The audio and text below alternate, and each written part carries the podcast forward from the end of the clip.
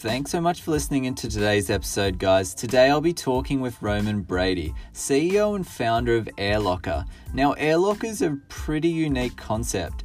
They're a high altitude training gym, and you'll find yourself working harder than usual in this world first unique experience. We discussed Roman's upbringing in the Central West from a place called Dubbo, where emotions weren't shown too often with his family and in his country town. The unconscious effects of words that people say in front or to younger people in their upbringing, starting your own business and planning your fight back after difficult times. We also touch on Roman's past struggles with mental health after football, how he felt like he lost part of his identity, his business success in the past, and why he decided to create Airlocker, and why it's more than just money. Lastly, we talk about commercial passion a concept of having both passion in something with the payoff. Thanks so much for listening in, guys. I hope you enjoy.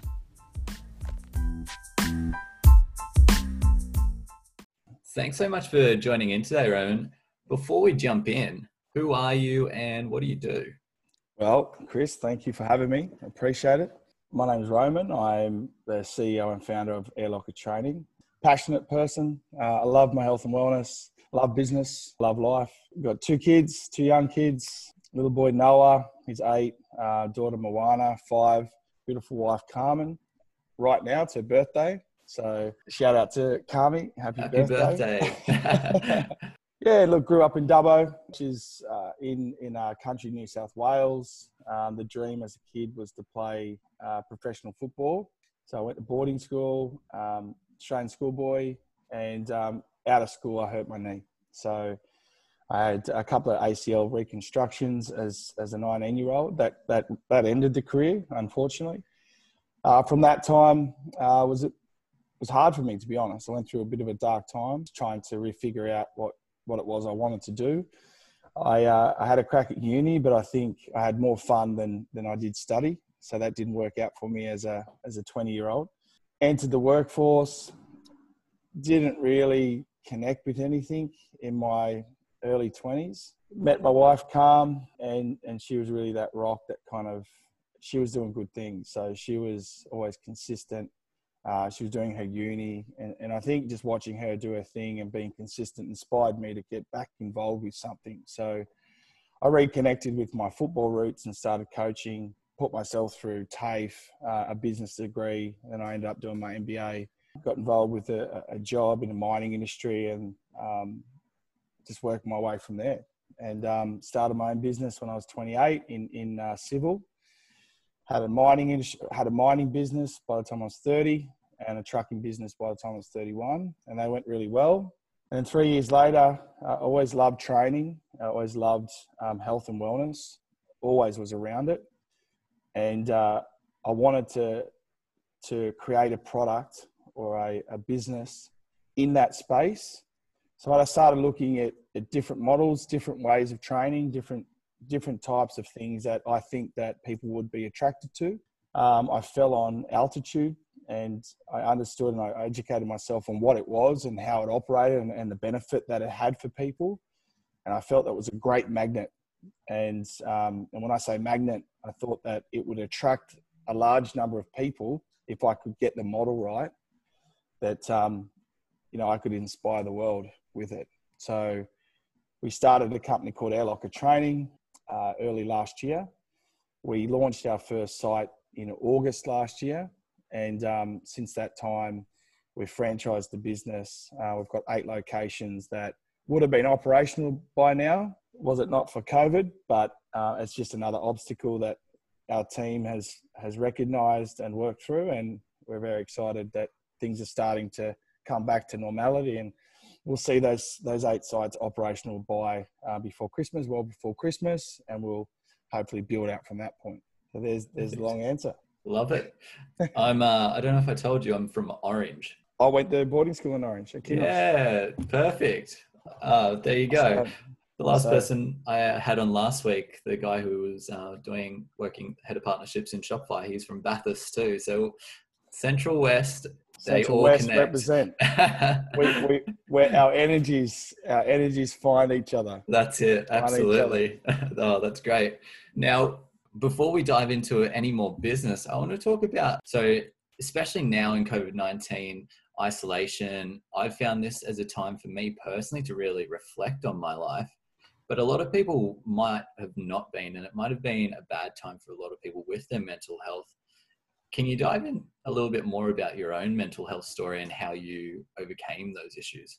For me, where I grew up, uh, I grew up in really modest kind of surroundings. You know, we, we, we grew up with, with not much. My mother and father were hard workers. They used to work all the time. So that's all they knew work with their hands and weren't really, they knew education was, was, was big, but my father was a very strong male dominant figure in my life. Never really showed his emotions uh, unless they were anger. And, and my mother was, you know, she was, she was not short of a hug, but you know, she, she was, uh, like I said, she's just a worker. So when I grew up, we didn't really talk about our feelings or we didn't really, you know, develop the ability to talk about that. My, my brother, my brother was, was, he was born gay um, and he was born in a, in a rural town and the strong father. So he kind of hid his identity for many years. At 12, age 12, got involved with drugs and, and the wrong crowd and, and kind of went into the system. I was I was the youngest of four kids, so so then my sisters they moved out of home by the time they were 14. So that was kind of like how I bought I was brought up.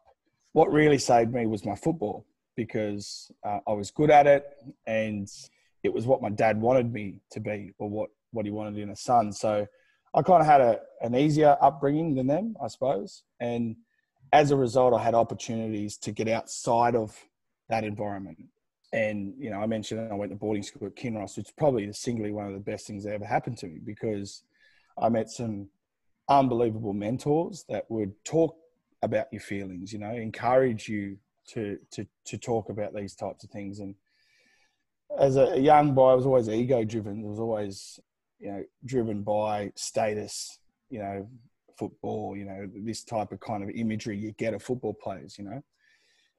And when it all got taken away from me, I didn't know who I was. And I, and I felt like I didn't have too much of a worth at that stage. So, you know, you start to act inward. It gets really dark. You don't really know who you are anymore. So you want to run away from reality. So for me, I went through a really tough time with mental illness when I was 20, but I acted out, you know, partied, alcohol, drugs, these types of things um, for a period of two or three years. But eventually, having great influences around me and talking about my issues, and like I mentioned before, my wife in particular, I was able to recollect who I was as a human being, what really was important, and not trying to live up to this blueprint I had for myself once of this this football star that was going to you know to kick the winning goal in World Cups, and so I realised that just being a good person was enough, and then from that point you can rebuild. So the reason I take you back to that time, I guess where I came from, is having gone through all that and breaking through. It all came down to one simple one simple realization that if I was a good person and I was good to other people and I worked hard, that's enough. And I had the people that I loved around me, that's all I need.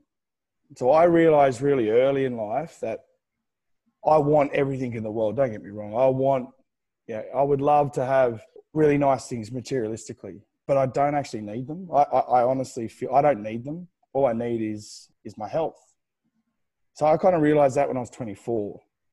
So to make myself really happy, I, I wanted to achieve things. So doing my MBA was a really proud achievement, but it took a lot of hard work. But it was doing the hard work that was making me extremely satisfied because rather than getting the MBA, I never really thought of that. It was that was a goal, but doing the work made me happy every day. So I was I was always grateful for you know the air I breathe and things like that. And, and again, I was really aware of what I needed, but doing things that were making myself proud and achieving little things, little goals, it just all added to your mental health, which is what I said before. You only need your health. So I think through COVID, and, and there's been many, many different uh, challenges I faced in my, you know, my life, as everyone has. But I always go back to that. What's important when things get dark? It could be financial issues you might go through. It could be business. Could be relationship break, breakups. You know, for other people, it could be whatever. A parking fine. It could be anything. If you go back to what's important, and you try to be grateful for what you have, not for what you want, it kind of just takes a lot of darkness off you. And then from that point, get on with it. Just keep moving forward and just tackle whatever what if scenarios are thrown at you. A lot of us would agree that in life you just can't predict what's going to happen to you sometimes. Sometimes something comes out of left field and smashes you, but you can always plan your fight backs. You know, you can always you can always control how you think about that process or uh, it's a choice how you make how you feel about certain things that happen to you and i think that's the best way to to attack this covid situations for people is to realize that if it takes everything away from you it's not because you're a bad person it's just because these things happen but look after yourself look after your mental health look after your, you know your well-being reach out to people you love talk about it and plan your fight back you know and and that gives you a sense of control and yeah, understand that you don't need things for people to think that you're a good person. You just need to be a good person and keep working and don't give up. And uh, that, that that's what I would say to people going through a tough time during COVID. Just think about what's important. That's uh, beautiful too. Thank you for sharing that because it can be such a hard thing to be vulnerable. And I, I really connected when you talked about, you know, your upbringing and not expressing yourself because myself as well, I've it's taken me a long time to now um, actually be able to tell people I love them. Yeah, which is a huge thing, and I think it's a huge thing for, guys, yep. especially, um, especially if you're from a country town. You like the most common phrase I remember growing up was "go drink some concrete" and you know harden up. Like everyone knows that. Like it's funny, but like it, those little comments can program uh, males, young males especially, to think and act in a particular way that you know s- stops them from actually being able to have that full like emotional control over their way that they express themselves. So it's cool that you touched on that. I really and, appreciate that. And like you said, little things that you said when you're younger. You, you mentioned before that you've been doing a little bit of reflection in this time. You know, it's such a key that that would be one of the, the biggest secrets it's a very simple thing to do, but if you could reflect daily or weekly, it honestly, in my opinion, in my opinion and in my experience, it's one of the most powerful rituals you can do to bring you to a happier state. Because that comment that you heard as a kid growing up, you know, harden up, you know, go go have a can of concrete. Little things like that that may have affected you when you were younger. Sometimes you they stay with you and you don't even know that they're staying. That's that really deep, deep seated issues you may have. So then, as an adult, you react based on these fears that you have that are hidden. Having the ability to reflect and and you know, kind of assess your reactions and your emotions around things that happen on a daily basis, and then you ask your question: What you know? Why do I feel about that that way? Or why do i react this way? And then you you generally go back to a, a time if you do reflection well to when you're a kid. Oh i was said you know maybe that's where it comes from. And then if you can un- unravel that you can start to really take a lot of this weight that you've been holding on to for so many years without even you knowing it you can start to learn about yourself and why you tick the way you do and then you can start to make the change you need to, then to pass through that. And I think that's an important, important tool or ritual that everyone should definitely do is, is, is reflection. And, and that's maybe what, like you said before, that's probably where you get a lot of this stuff when you're older. Because none of us can really, when you're a kid, your environment, what's said to you or what's not said to you, or uh, what's done to you, what's not done to you, you can't control that. You know, I mean, because you're an innocent little kid. So everyone's going to be different because everyone's got a different story or a different experience, different upbringing, which when they're older, they're going to think about things a different way because of that. And they don't know that sometimes. So it's a good message for everyone to understand that people are all different. So we just got to give them a chance. And rather than be judgmental, we should take the time to get to know them because sometimes it's just a communication barrier because we've got different perceptions on things. And that's what's good about talking about yourself and, and, and opening up and it encourages other people to do the same. And I think you'd probably agree, mate, that you know, probably 10 years ago, things were a lot different now. A lot more people are more aware of it now, want, want to embrace it more. And Absolutely. I think it's, right, it's definitely the right movement. The, the biggest thing I've noticed is, yeah, definitely in the last few years, the difference even going to uh, you know going me going back home to see my mother um, huge difference in like the town. Like yeah. people act differently. Got i've like if you asked me to like name someone i knew who actually talked about their own feelings and were vulnerable like a few years ago i wouldn't be able to name any but now, as we get older, I've noticed a lot more people that I used to hang out with being more vulnerable. And it's such a nice thing. Like it's cool to see because you, it's unheard of. Yeah. If this was years ago. Let's t- jump into a bit of um, business wise and your own environment. So, obviously, getting yourself into the right environment is going to help you excel at your own business. What environment did you not have to have and how did that influence you in creating your businesses that you have created to now? There's a saying that you're the sum total of your five closest friends. You ever heard that before? Yeah. Yeah. Um, I, I, agree with that 100%. I think you you got to be in the right environment uh, because, especially if you're competitive, if you're in the right environment, a healthy environment that's you know people are excelling, you, you generally you, you push yourself. You know, you, you um, you, you're gonna you're gonna push yourself to um, learn learn more, be more open minded. Um, so so it's really important to be in the right environment. I, I think that's a great thing to be sports and something I'm really grateful for. You're when you're in sports, you've got such a just different variety of people that are around you, and a lot of them are successful. You know, a lot of them are passionate about what they do and they're great mentors. And I've, I've just been very lucky that being in sports circles, I've been around people that have done some great things. And I've always looked up to them in awe and asked a lot of questions. You know, and, and then just from that, then you've just got to put your put your heart and soul into, you know, educating yourself. You've got to always be open, willing to ask questions. And then incrementally you learn and learn and learn and you'll make mistakes, you'll try things and you know, you'll learn from your experiences and I suppose my environment allowed me to to educate myself on how certain things work, and especially with business. Um, you know, starting a business, how to register your business, um, how to set up your account, ways to do your tax, marketing. You know, expenses versus revenue, things like really simple business things. And then you just got to take an idea and you've got to, you know, put it into these models and and off you go you know, and have a crack at it. And they don't always work out, but you hope by the 10th time, one of them or the 100th time, one of them works. Absolutely. What do you think was the biggest learning curve you had to make when um, pursuing your own business? It was hard.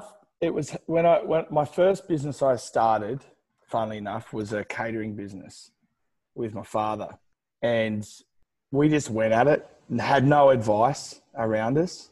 And there was no real plan. But one thing I learned about that experience was I built a business thinking everyone would love what I loved. And we, and my dad was the same. We all just, we, we loved what we were doing. And we were a catering business. So it was, you know, it was, um, it was food in the food business. We just thought everyone would love it because we loved it. But none of us went out to the market and tested it or asked it or, you know, we just thought the biggest lesson I learned from from my first crack at business was you can't stay in your own head.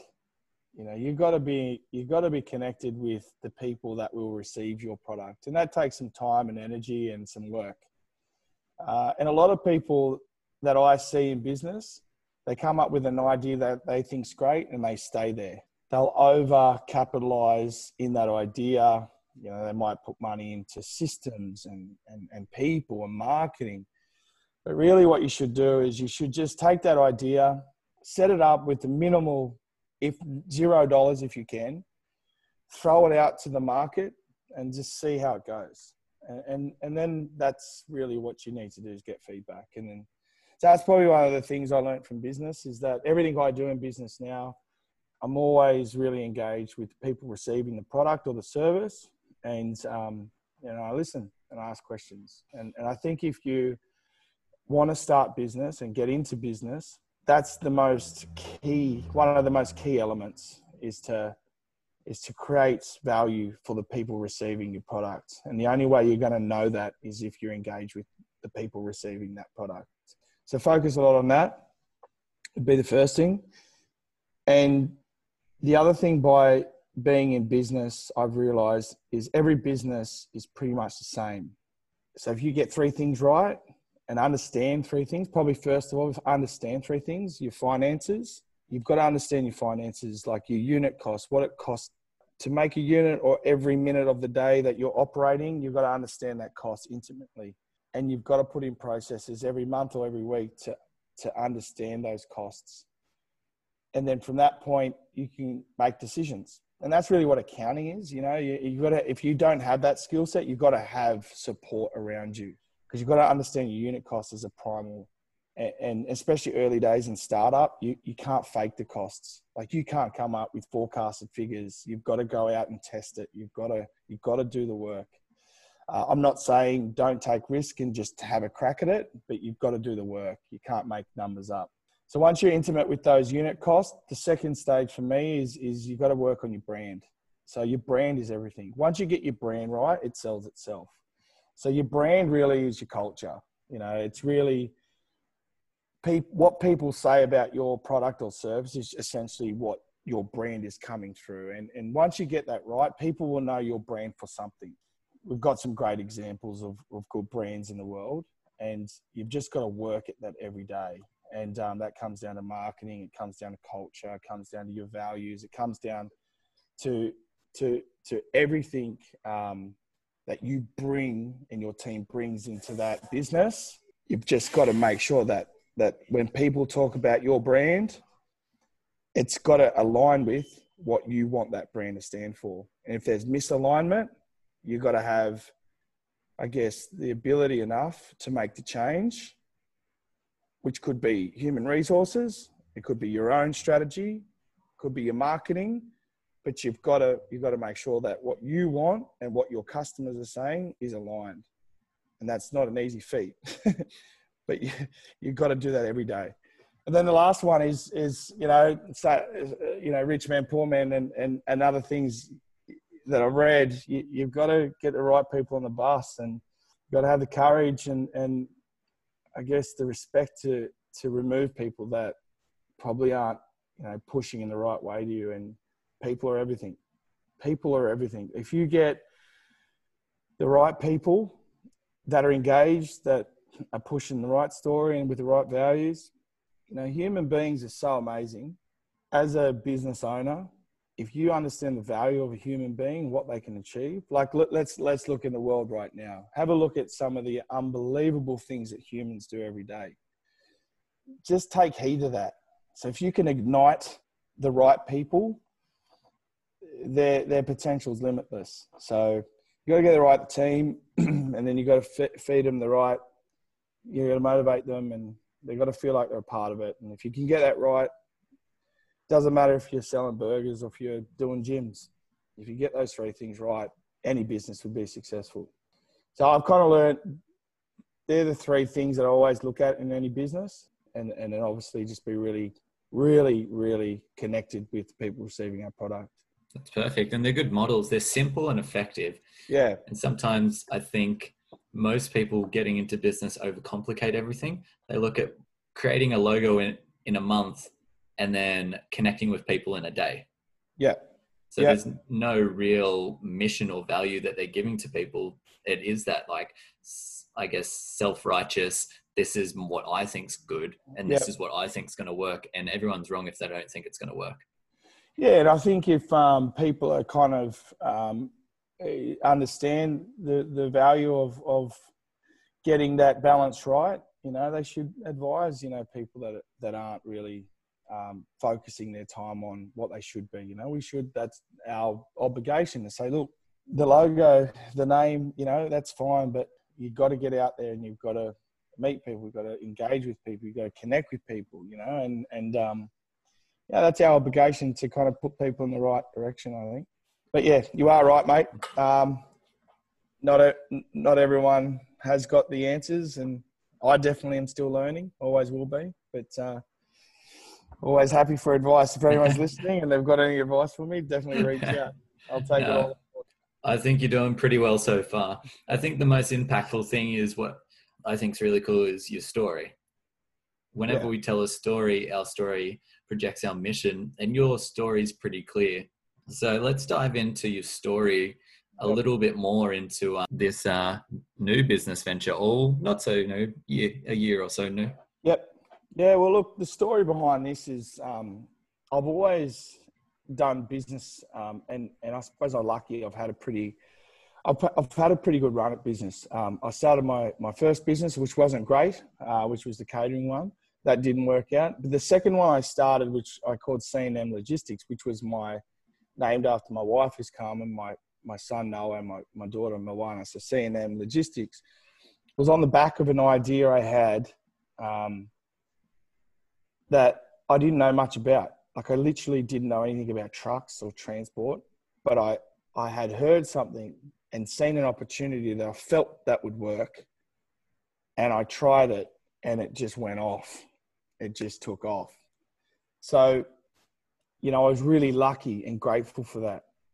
But from, but I always bought to anything I did a lot of passion, always a lot of passion that then went into a mining company that went into recycling kind of business you know by five years in i'd had all these different businesses going really well and didn't really feel this level of satisfaction you think you would and that's why i think really back in the start of this this journey with airlocker i, I really want to I, I didn't feel like i was having the influence or the the impact on the world that i wanted to and on, on people that i wanted to. I remember as a kid I always seen, um, I always looked up to my idols playing footy, and you know, I used to see uh, a couple of footy players come back to Dubbo and Orange, and you know, go to schools and give back, and you know, do community work and charity work, and I always thought that, that was just such a great thing to do, and I always wanted to give back and use my profile to give back, and so maybe it was always in me as a kid, and I felt like doing what I was doing, I couldn't give back as much as I'd like to to to to everyone so I don't really talk to people in mining or civil or transport, but I wasn't really engaging with enough people, you know, that I always thought I wanted to. So I looked at setting up, I looked at getting into this health and wellness space as a bit of an opportunity to create a platform. I, I likened it to a magnet before at the start of the podcast, but I just wanted to attract enough people to something because I felt like my story, I felt like my message is what the world needed to hear and I knew that I had a lot of people around me that were saying the same thing. Like even you, Chris, you, you're you're saying the same thing. You want the same impact on the world.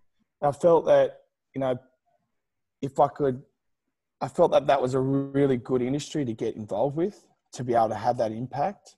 So whatever that was at that stage, it wasn't altitude. It actually was. Um, we had another name for it.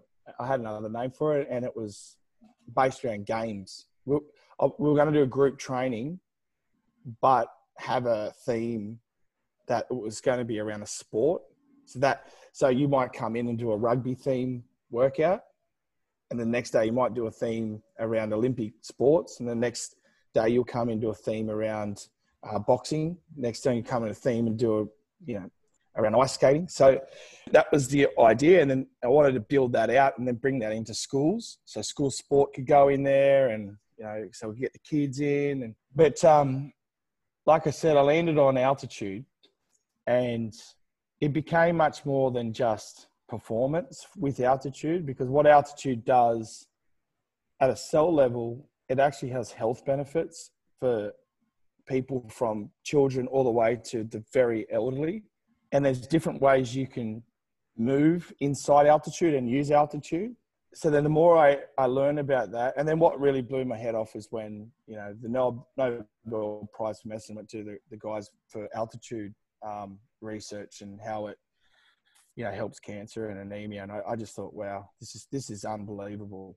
And no one was doing it. So when you, when you kind of want to pave a way forward, like it's typical of me want to do things different. I thought, all right, well, this gives us a point of difference. And if I could get what happens in the space right and the model right and also the commercials right, is one hell of a magnet. So that started in November 2018. And then from that point, we wanted to get something started. Like I mentioned to you before, just get something minimalistic, get it on the paddock, and just see what happens. You know, no real big grandiose ideas except for like a, a you know that that trust the process, hold the vision. So we kind of knew where we wanted to go. Like we always had this big big dream of, of of impacting the world, but let's just focus on the process first. The first step is just to get something opened and just see how it worked. And we opened up uh, then the challenges were, were commercially because it was too expensive. Like no one would really, you wouldn't be able to scale this as a franchise model because out to create altitude was quite expensive. And I had a big, um, I had a feeling that it couldn't be on a small room. It had to be a whole gym. So I was just lucky, and I, I suppose I was lucky that I had a background in mining. Now altitude is just basically low oxygen. That's what it is. So you're simulating a low oxygen environment within a room. And when you're in mining, you, you can't have oxygen underground because it's combustible and you can't have fires. So we used to fill up our mining tires all the time with, with nitrogen air. So the same concept of filling a mining, mining tire in my head was should be the same concept of creating an altitude room. And when you look at the price difference between creating an altitude room and a compressor and a and, and, a system that creates a nitrogen tire i just couldn't stack it up. So i think i asked the right questions. I got a team of engineers to pair up with the current guys that were doing it and we come up with a model um, and come up with a, a unit that was 300% cheaper and more effective. So that was pretty cool and so we're like, all right, I think we've got it here. So we, we, we set up the biggest altitude commercial gym in the world in Newcastle. And off it went. And people people initially didn't really like what we did in the space, but we just listened to everyone and we created a model that people people were saying, "Oh, we should do X, Y, Z. Z." You know, this is members and, and, and trainers. So we did it. We we tried it, and then probably three to four months into it, everyone started loving it because it had more flow to it. And here I am, was just using everyone's ideas to create this this model that ended up being like we do neural lights in there so we got reaction drills in there we play games in there which kind of went back to the first journey you know the yeah. first thing you know we've got cardio we've got heavy lifting in there we've got strength we've got it's, it's everything that happens in there but it somehow makes sense and uh, we do a meditation at the end of each session which was a really nice touch and then everyone just raved about it and you know overnight we just exploded kind of three months it was a struggle, and then the the three months after that, it, it just went to a point you couldn't book into classes. It was packed out all the time, and it was a place to be. So every mistake you could have made in a business, we made it here, but we got it right now.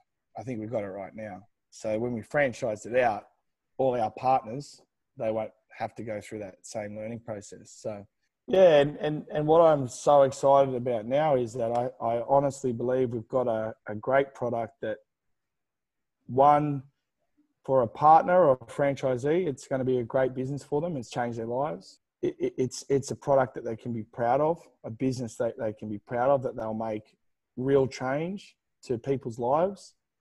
And there's nothing better than that, you know, as a human being to be able to impact someone's life for the better. So I know as a franchise, it's going to be great, and I and I know as a product from a member, it's just one hell of a workout. It's and it's for everyone. It's for the elderly. We've got we've got people up to 84 years old in here. We've got kids as young as 13, and then we've got everyone in between. We've got the professional athletes that come in and do specialized training here. We've got you know medical Um, um, you know, physiotherapists, physicians come in in the middle of the day and do rehab, and it might be someone that's just out of out of routine and wants to come back and, and get back involved with sports. They come and see our clinicians in here, and they do their their treatment during the day. We've got group training that hugs it. So you got a, a health and allied business that's hugged with a group training, and there's nothing like it on the market. So, and it started. It started with like not that at all. Yeah, you know what I mean. It started with with uh, the vision and the purpose and the passion behind it, just to be a platform to make the world a better place. And um, you know, we just with that kind of vision, whatever was important at the time, we did it. We introduced it. But because it was here, we, we had the opportunity to just kind of add to it. Yeah, so that that's the story behind Airlocker. Yeah, I'm really grateful as well that you know I've I've paired up with my business partners, Mark Hughes. So Mark Hughes, uh, ex NRL player. After his career, he, he he unfortunately got brain cancer, high grade brain cancer. You know, and and um, whilst he was there on his, uh, you know, in the hospital, he he and his wife rather than dwell on it, they said, you know what, we're going to use this as an opportunity to start a foundation, the Mark Hughes Foundation, and they've raised over $18 million for brain cancer in seven years. And, and Mark every year does a, a trek as a sign to those people suffering from brain cancer that, you know, you can have these types of diseases, but it doesn't stop your life and you can still conquer other challenges. So he, he puts himself and a group of people that raise money for the for the foundation, twenty or so. They'll go on and take Everest or you know Mount Kilimanjaro. And last year he did Mount Kilimanjaro. He started working out at Airlocker because we just opened and he was preparing to go to Mount Kili and loved the product and loved the passion and what we were for. And you know he's now my business partner. So having someone like that who is just all about living your best life and every second counts because we spoke about it before. You can get smashed by things that's out of control, but you can't control that. But you can control your fight back. That's what that guy stands for, you know. And, I, and I'm very grateful to have him on board. So you would never have thought. And people that come into the gym and then talk about it, the people I've met since, you know, it's, it's, even you, Chris. You know, like it's such a good thing, and I'm so grateful for it. And if it grows quick or it doesn't grow quick at all, it doesn't matter to me because it's not about that. And I'm not, I'm not about global domination. I just want to impact and make this world a better place. And I know we're already doing that. So it's such a fulfilling journey we're on. And yeah, where it goes, it's just so exciting. It's so exciting.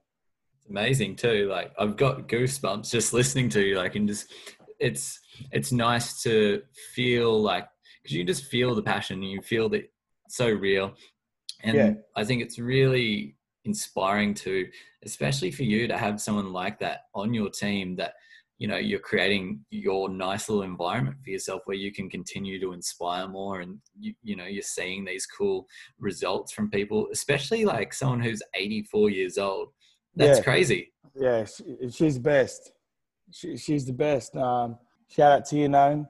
Um, you know, and, and she's the best. She, she, uh, she, uh, let me tell you something phenomenal about her. I've got a million of these stories, but she believes she does she doesn't believe in the aging process. She thinks that, and this is a cool takeaway. She thinks that we all are, we all come into this life thinking that we have 80 to 100 years. You know, we all we all but one thing's what one thing's guaranteed is death and taxes, right? She thinks that if your mentality thinks that, well, hold on, I could live to 200, 300, the mindset is telling the body, well, you can't just fade away on me because my mindset's saying that I can live to X, Y, Z. So then what she says to me is she tries to not only think that way, but live her life that way. So who says an 80 year old doesn't go back to uni and do architecture? So she she's she's doing an architecture degree right now, just because she's trying to live as if she's got this life left. She goes to the gym every day. She she got a youthfulness in her. She got a cheeky side to her, you know, and uh, unbelievable, right? It's it's, it's crazy. A, it's, it's an unbelievable mindset. It's. I think that's the way to be though, because oh yeah, like a, you know, if more people went into that frame of mind, I can guarantee you that more people would live longer and they'd enjoy their life more. I agree. I just think it's a it's a great mindset. Mm. I think it's a great mindset. And look at things differently. Like don't go with the norm. You know, don't go with the norm if if um just because our whole society goes that way doesn't mean she has to. like I love that. I love it's, that. I think it's great. It's super cool too because I think that's the biggest thing. And like, sounds like super inspiring lady too because like, oh, the best, if, the best. She's the best. She's unbelievable.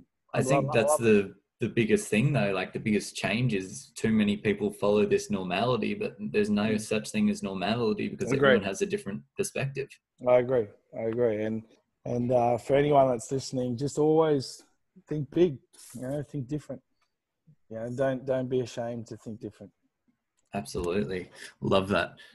Now, it's been really cool to hear, like, you know, some of your takeaways from growing up, uh, your business ventures to where you are now and the impact that you're making. For people listening in who might be starting their own business, what is the first thing they need to do? Just the number one priority. You listed your three things before, but what, what's the first thing they need to do to kind of get their get a structure in place? it starts with, I guess, a pen and paper, or a thought process, and get a pen and paper and draw it out. What is the product? Who's buying it? How much it costs to make or deliver? What would they buy it for? Are there examples? You know, it depends on what business you're doing. If, if you're doing something that's already been done, like similar, have a look at it, assess it, get the information, and then remodel it against what your idea is.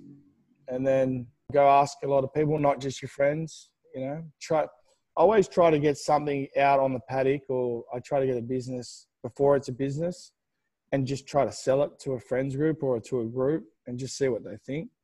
I don't even go to a point where I'm thinking about incorporating, you know, and to the point where I've, I, you know, I'll give you a live example. I'm looking at a business right now.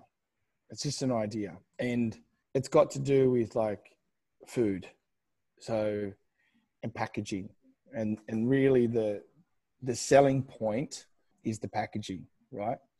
So, what I'll do next month is I'll do it and I'll sell it to a group of people. I'll give it to them and then I'll see who would sign up on a subscription based deal, which is kind of like how I want to sell it. And if in my little group, I might spend 600 bucks on packaging plus the food I'll create myself. So maybe a couple grand if it works, if people love it, and then the feedback's good, I'll look at it then. Do you know what I mean? But I'll, that that's generally what I'll do first is just play around. But if you want to get into a business that costs a little bit of money, you know, with so people can either get that service or feel that product, you really just got to do your homework and, and, try to look at other businesses around you that are similar. If it's completely new, if it's a tech business or, or something like that, as much as it, it could be a drain in cash eh, without knowing what to do. It's it comes down to are you passionate about it? Do you believe in it? Have you got enough advice and people around you? And then and then you've also got yeah, look look it's a hard one to answer because there's so many different businesses. But for me, I would try to replicate something similar to it on as least amount of dollars as possible and just see if it works first. Minimal viable product. That that that would be my first step. And that's before I engage with advisors or spend any money on lawyers or incorporating company websites, logos. It wouldn't even have a name. You know, I'm not even thinking about it. I just want to see if that product or that service is something that people like. If I can't, if I've got to spend a substantial amount of money to get it to that point, like I did with AirLocker, it comes back down to if you can take on that risk. Because it was a big risk for me. This couldn't, this may not, not have worked out and I, I would have been, you know, in a bit of a hole, you know, to be honest. So, but I was so passionate about it because I I had I'd kind of assessed, you know, the F45 model, the Orange Theory model, the Anytime Fitness model, just how people's behavior was around health and wellness. I, I went on the, um, uh, I got a guy at Deloitte to give me some information on what people were spending on health and wellness and, and from a franchising business what people are willing to pay for a business that makes X amount of money. So I did do, I did my homework. The only thing that wasn't out there was an altitude gym the way I was doing it. But people like group training. The numbers suggested that people would pay X amount of dollars for group training. Um, franchises were selling for X amount. So I made my model that was landed. It was just the fact that what I did was different. So I backed myself on that. But the numbers suggested that if I created what I thought I could and people loved altitude, that would go. So I suppose the first step is just to assess it, you know, as much as you can. And if you can create the product or service, just throw it out there and see what happens. That's good though. I think that's the best kind of advice too, because I think people jump at something too quick and they they name it and it's like finding a lost puppy you don't know if you're going to keep that lost puppy yet you've got to figure out if you like the lost puppy like it's the best way i can describe it like don't name yeah. it because that creates attachment find out what its worth is yeah that's a good one actually like that's a good point you made like everything you do in life try not to be overly too attached to the outcome you know in, in wed yourself to the process if it doesn't work out you know, just give yourself a tap on the back that you did the work. You learn something from it. But um, that's, that, that's a good lesson too, yeah. And people attach themselves to the outcome. If they don't get the outcome they want, they feel like they've done something wrong. And it's not about that. It's just about having a crack. It's about doing your best, and and then hopefully one day it lands for you.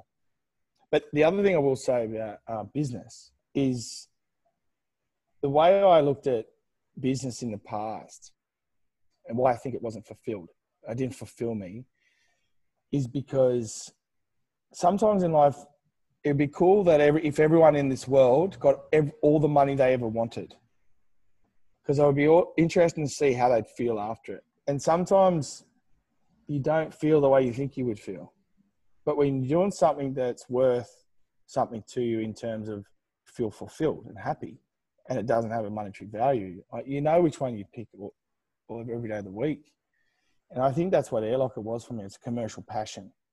And sometimes you do passion, a passion job, but it doesn't have a payoff. And that burns you in other areas. So you got to find that commercial passion, is what I call it. Something that's commercial, commercializes for you, but something you're passionate about. Sometimes you do things for commercials only. Some things you do passion only. And they pay off. But you've got to find one that does both. And, um, you know, that's why, I, why I'm extremely grateful for Airlocker because it's got that both those elements. That's the best thing ever. I've not heard of commercial passion, and I'm going to quote that. well, there you go. um, that's really great. Commercial passion. That's the, the pursuit of commercial passion. I love it. That's great. That's got more answers than follow your passion. So I love that. So mm. it's really good. Mm.